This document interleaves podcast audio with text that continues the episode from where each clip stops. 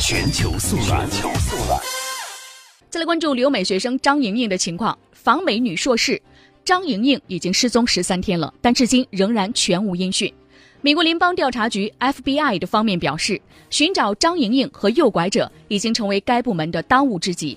FBI 甚至设立了专案组来追踪张莹莹案。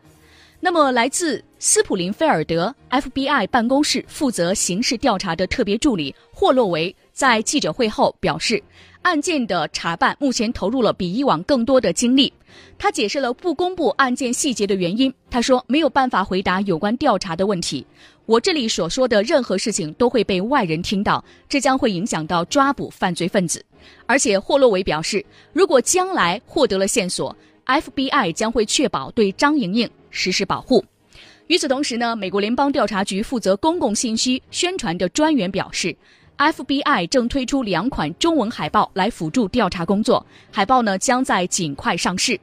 目前，张莹莹的父亲、小姨和男朋友等家属表示，对调查进展并不满意。为了收集更多有关张莹莹的线索。FBI 悬赏一万美元，家人悬赏四万美元，旨在收集更多的线索，尽快找到张莹莹。